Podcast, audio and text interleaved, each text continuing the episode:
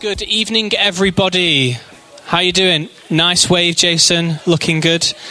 Um, my name's Josh. If we've not met before, um, can you, anyone here recap what have we looked at so far in our series? First week. Wonderful. Second week. Women in leadership. Third week.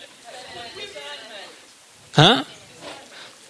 Brilliant. Yeah, and finally, what is our finale? Wonderful. Well done. And so, yeah, so we've had a great time, haven't we? Spending time looking at topics that we probably would like to explore a little bit more. So, who's excited for the end of the world? Yes. Right. So, when it comes to the end times or the last days, the posh word is eschatology, if you want to show off. When it comes to this topic, it's really important that all of us in this room know what we believe. And the reason for that is what you believe about the end, the last days, eschatology, it will actually impact the way that you live your life every single day. Yeah? So, for example, maybe you think, I don't know, the world's just going to kind of explode and we're going to get raptured and taken away. That doesn't give us much motivation to make the world a good place, does it? It's going to, you know, be rubbish anyway. However, if, like we've been singing tonight, we're called to bring the kingdom and, and, and make the world like heaven, it, it really will change the way we live our lives. Amen? Cool. So, some questions for us to begin our table talk for you to discuss around your table. Are you ready?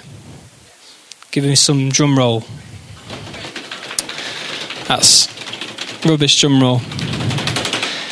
What comes to your mind when you think about the end times? And second question Are you optimistic or pessimistic about the future? What should we be and why? Go. Give you a couple of minutes. Okay, that's really good. I have an interesting slide, and if you ask me what I spent my time on this week, it's this next slide. So, um, a lot of transitions. Are you ready? So, generally, um, theologians divide this end times, last things, into three categories often. There are more, but who has time right now? I don't. First one is premillennialism. Has anyone heard of this? Yes. So, this can be divided into two types historic, dispensationalist. We don't have time. To summarize, the, a dispensationalist, premillennialist would look at the world today, Israel, political figures, and they would read the scriptures and say, oh, that's talking about this person, right? Does that make sense? Yeah, so kind of like a conspiracy theorist person, right? Think of that. Yeah? So, why does it say premillennial? In Revelation chapter 20, this is what everyone's talking about on this slide. It talks about a thousand year reign of the church. Yeah? Perfect, peaceful time of the church. Premillennial, it means Jesus will come before this 1,000 years. Does that make sense? Wonderful. So, look at the cross death, resurrection, ascension of Jesus. This is a premillennialist point of view. There's the rapture. Has everyone heard of the rapture? Yes, Christians taken away. You're in an aeroplane, taken away. Hopefully, not flying it. Unless you've seen the film Left Behind and obviously the books. Terrible film. Nicolas's Cage, not his best moment. So, rapture of Christians. We're taken out of this world to be with Jesus. Then there's a tribulation. Some people have mentioned the world's going to get bad, yeah? The world will get bad, really, really, really bad. Terrible things are going to happen. Then the church is going to return with Jesus, the second coming. Okay? Then there's going to be this 1,000 year perfect reign on earth. then there's final judgment. Does that make sense? Good. Now, here's the next point of view post millennialism. I would want to just say a caveat here about premillennialism. As King's Church, we would never label ourselves and say, we're this, we're that. But we would have concerns about some of these teachings, and I'll show you why. Firstly, some of them are not grounded in Scripture. A lot of the verses are cherry picked, really out of context, and we'll look at that. What we, what we would as a church have a lot of sympathy for is the next two categories. And we've been actually singing about it tonight in our songs. If you look at the lyrics, it's important what we sing. Post millennial. So, when will Jesus come? After the 1,000 year reign. In a post millennial point of view, their understanding of Revelation, there is no rapture, there is no tribulation, there's only a second, there's a thousand year reign that happens on earth of the church before Jesus comes. Right? So the uh, theologians disagree about what this looks like. Is it a literal thousand year reign? Is it the church getting better and better and better? And then finally they usher in the end? Anyway, however it pans out, it leads to the second coming of Christ and final judgment. Right? And then there's the amillennialism. So basically, it's a symbolic. 1,000 years is just a symbolic number, doesn't really mean anything significant. There isn't a tribulation, things will always be bad and good. Anyway, Jesus is going to come back and there's going to be a judgment.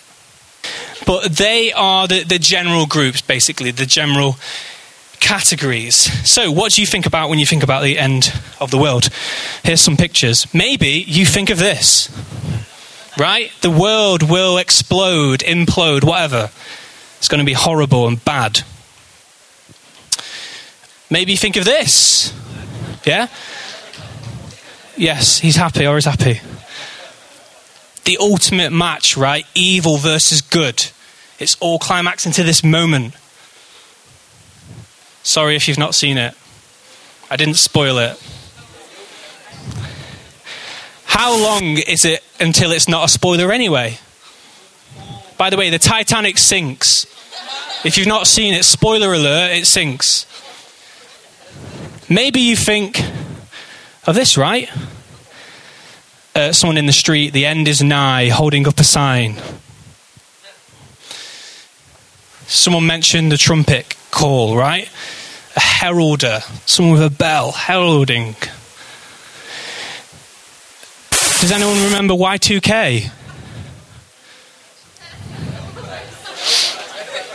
I was nine in the year 2000. Alistair was three, so he probably doesn't have that memory, but I can remember it. I can remember people thinking at the turn of the millennium, all computers will break, right? Credit cards, things will stop working. There'll be skirmishes over food. It'll be really, really terrible. People were really paranoid that, and people stopped buying houses. Massive decline in house buyers. Millions of people thought the world, something's going to happen at the turn of the millennium. Does anyone remember the Mayan calendar coming to an end? 2012, right? They made a film about it. 20th of December 2012, the world's going to end. This is a scene from that time. So, maybe you think of this as well. Rapture, May 21st, 2011. The Bible guarantees it. It guarantees it. How on earth did we get here? How did we get here? How did we get in this pessimistic, obsessed with the world about to end? How, how did we get here? Why is that guy sat there saying rapture? Well, a little bit of a history lesson. For a really long time, I would say three, four hundred years from the Enlightenment till the 1900s, the world um, was actually getting better. What I mean by that is people were really positive, people actually thought the world was getting better. There was human progression, inventions, um, people were really anticipating what will we invent next. That the world was really positive, and Christians are really positive. The world was getting better; it wasn't getting worse. People weren't thinking, "When's it going to end?" They were thinking, "What are we going to invent next?" Now, then, the last century happened and the 1900s, what happened? We had two world wars, we had a Holocaust, we had mass genocides, we had the rise and fall of totalitarian dictatorships, we had the invention of nuclear weapons. And, and all of this made a world getting better look like fantasy. Imagine growing up in that environment. And look at us today, you know, we, you could say that we live in a world of fear, don't we? We've got terrorism, extremism, we've got climate change, climatization, and we've got the memory of the past 100 years, which was pretty bad. All of a sudden, when we think about the future, we're not so optimistic, are we? Maybe things are getting worse. Maybe there's a reason for that.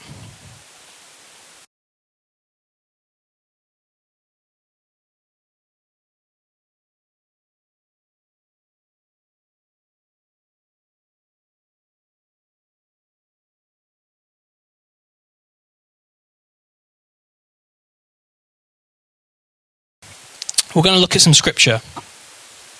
Before we do, I want to remind us of a really important point all of us should do before we read our Bibles, and that's this. Remember that the Word of God was God's Word to other people before it became God's Word to us. Okay?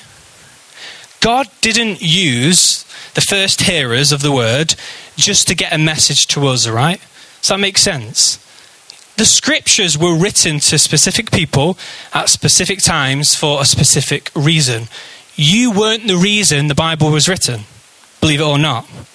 Primarily, it was written to a specific group of people. And we have to always re- remember that and be aware of that. When you read your scriptures, realize it's written in a historical environment.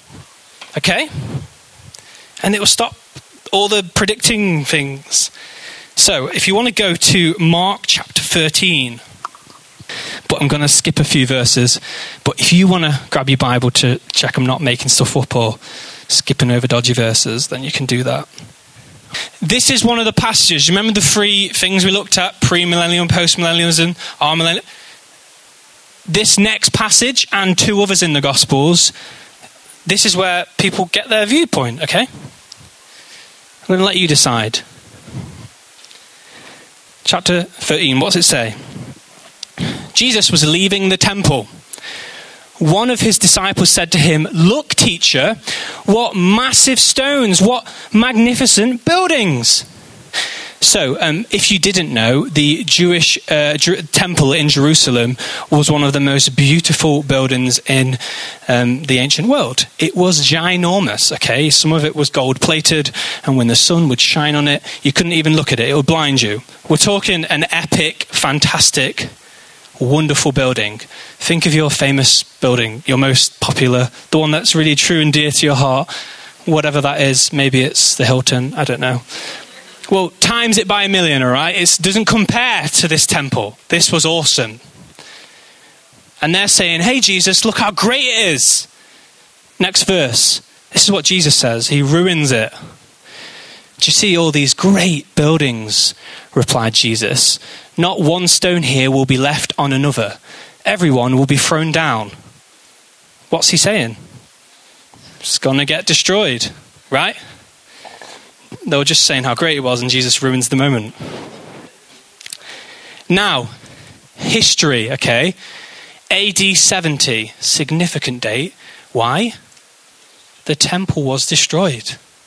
Okay? Romans came to Jerusalem, crucified thousands of Jews, AD 70, and destroyed the temple. And not one stone was left on another. Completely destroyed. And that's why they're a little bit shocked because they know Jesus, they know he's God's son, and they know that he's, he's a prophet, so he's probably going to be spot on. As Jesus was sitting on the Mount of Olives opposite the temple, Peter, James, John, and Andrew asked him privately, Tell us, when will these things happen? What things? It's a question to us. What things? When will the temple be destroyed? When will these things happen? And what will be the sign that they are all about to be fulfilled? So, in their minds, the destruction of the temple means the end of the age. We know Jesus' death ended an age and his resurrection began a new one. So they're talking about the temple being destroyed. Keep that in your mind. Jesus said to them, Watch out that no one deceives you. Many will come in my name, claiming I am he, and will deceive many. When you hear of wars and rumors of wars, do not be alarmed. Such things must happen, but the end is still to come. Nation will rise against nation, and kingdom against kingdom. There will be earthquakes in various places and famines, and these are the beginning of birth pains. What's he talking about? The destruction of the temple. That's what he's talking about. So um, I've put verse 9 to 23, more bad things, and, and it really is. We don't have time to read it. But at one point, Jesus says, When all these bad things are happening, run away. Now, if Jesus was talking about the end of the world, running away isn't very good advice, is it? Yeah, you can't run away from the end of the world. Jesus is saying, listen, when that temple is going to get destroyed, don't be near it. Run away, and you will survive. So, bad things happen. And then, verse 23 But in those days, following that distress, now he quotes Isaiah 13. The sun will be darkened, and the moon will not give its light. The stars will fall from the sky, and the heavenly bodies will be shaken. So, um, people have taken this verse premillennial dispensationalists and said, okay, when the end of the world happens, stars are going to fall from the sky and the moon will be darkened. Sorry, the sun will be darkened, literally. That's not going to happen. How do I know? Because Isaiah used this to describe the fall of the Babylonian Empire. And the sun didn't get dark and stars didn't fall from the sky. But how can you describe the fall of one of the most huge, massivest empires I know it'll be like, say, the sun gets dark and stars fall from the sky. That's how bad it's going to be. He's using metaphor, isn't he, in poetic language. Realize that when you read this type of literature Isaiah, Daniel, Ezekiel, Revelation it's a type of literature which we don't take literally. We don't read it literally. They're using metaphors. Jesus did it all the time, didn't he? Pluck out your eye. Right? Hate your mother and father. He's not saying, Look out your eye and hate your mother and father. He's saying, It will be almost like this. I'm making a point here. Verse 26, and this is kind of like the, the crux for a lot of people. At that time, people will see the Son of Man coming in clouds with great power and glory, and he will send his angels and gather his elect from the four winds, from the ends of the earth to the ends of the heavens. Now, a lot of people assume that this is Jesus talking about Jesus' return. It could be. I, I'm not saying it isn't. However, he's quoting Daniel 7. And Daniel 7 says, At that time, people will see the Son of Man coming in the clouds with great power and glory. Keep reading it in Daniel 7 to be presented to the Father in heaven. So it might not be talking about Jesus coming to earth, but rather Jesus being presented to the Father in heaven. That might be a, a point of view. I'm, I'm not too bothered. If you keep reading, 28, there's a lesson of the fig tree. Now, 29, look at this. Even so, when you see these things happening, you know that it's near, right at the door. Verse 30, truly I tell you, this generation will certainly not pass away until all these things have happened. What's a generation? 40 years, right? Jesus, if you add 40 years onto him speaking, it's about 70 AD, around about that date.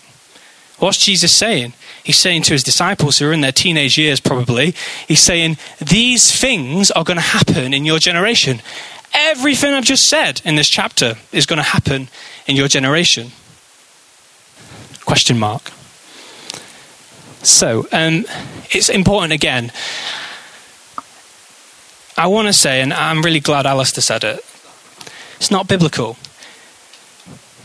And the reason for that is prior to 1800s, no church, no denomination, nowhere on the face of the earth taught the rapture. It actually began in 1820 in Scotland.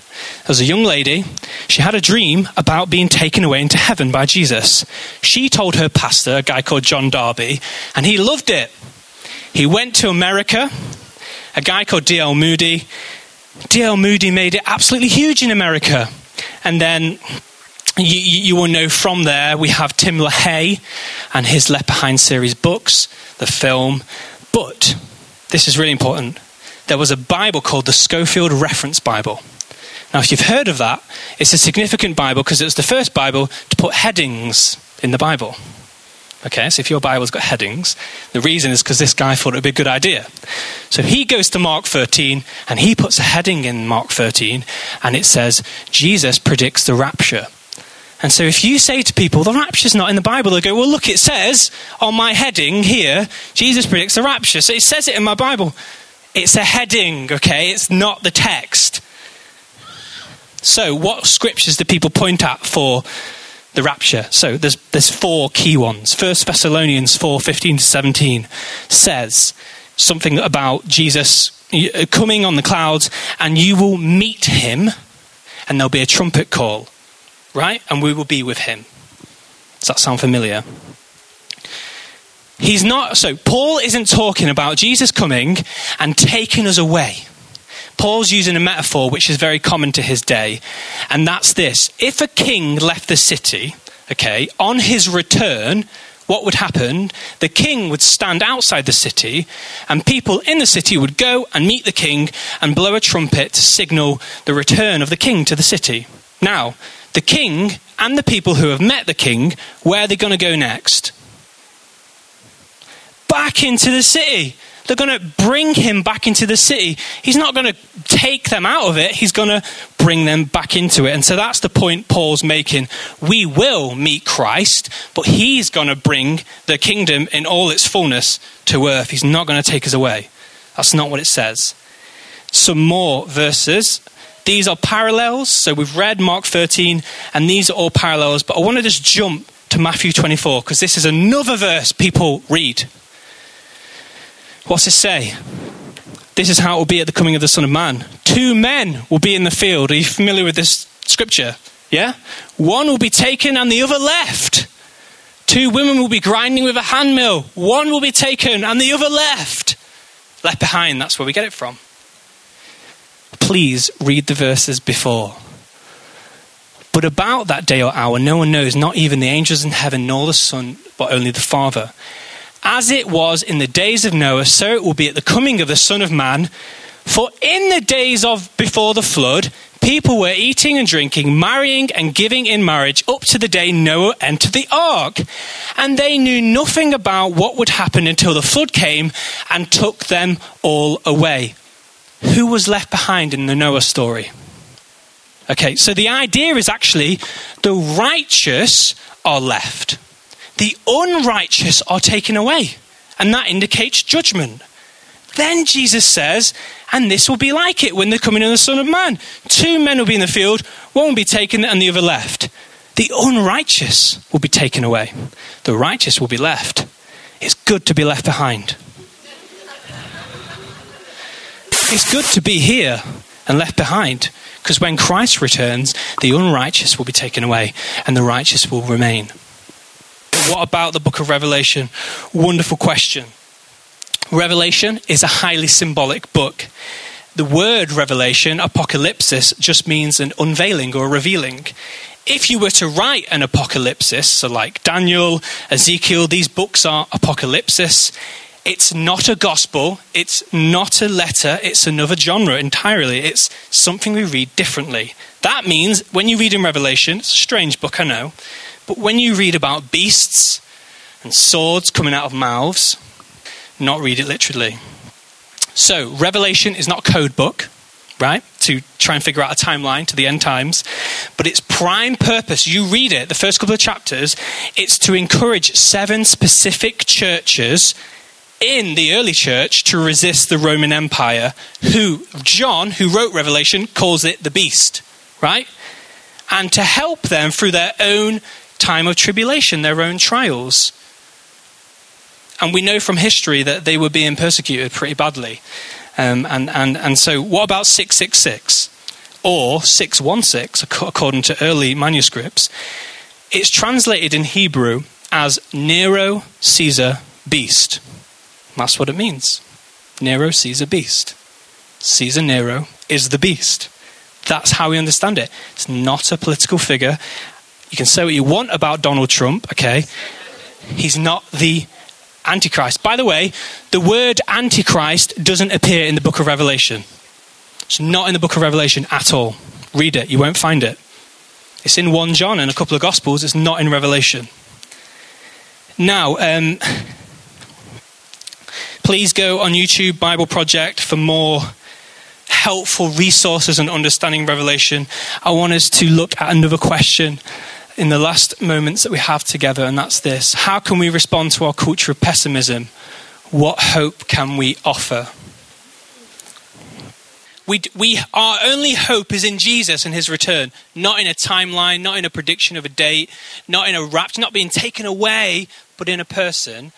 And because we know that, we can help people in the present, right? Finally, when we think of last things, okay, the end, the goal of creation, we must think renewal and restoration, not destruction.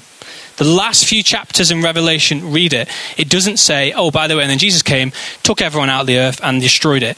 It actually talks about Jesus coming down and, and renewing the earth and renewing heaven. Okay? He's renewing creation. He's not destroying it, he's making it new again. We have to keep that in mind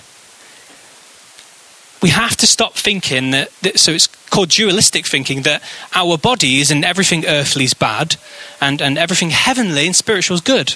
That's not true. That's not biblical right? God made our bodies. They're good. They're spiritual. God loves the earth. It's good. Okay? And so we can't have a dualistic thinking. Heaven and earth were never meant to be diametrically opposed. They're meant to be brought close together. Heaven's good. Earth's good. Bodies are good it's all good. The, the goal of is the goal of being a Christian, okay? The goal of being a Christian is not to die and go to heaven. It isn't. It's to bring God's goodness and heaven to earth. That's the goal. I love this scripture. Good scripture, this, isn't it? Our citizenship is in heaven. And we eagerly await a Savior from there, and the Lord Jesus Christ, who by the power that enables him to bring everything under his control, will transform our lowly bodies so that they will be his glorious body. God loves bodies so much, he's going to give you a new one. Transfiguration of Jesus is just a prefiguration of what will happen to us. Our citizenship is in heaven. What on earth does that mean? Does it mean that one day we'll go to heaven? No, it doesn't. Why? The Philippians lived in Philippi, but they were Roman citizens. What does that mean? It doesn't mean that one day they'll go and live in Rome. It means that their job is to bring the Roman Empire and culture to Philippi. Likewise, if you live in Manchester, okay, and you're a Roman citizen, your job is to bring the Roman culture and Roman way of life to Manchester. Likewise, if your citizenship is in heaven, it doesn't mean you're going to go there. It means that you're going to bring the culture and reign of heaven to where you live. That is what Paul is talking about. It's the other way around.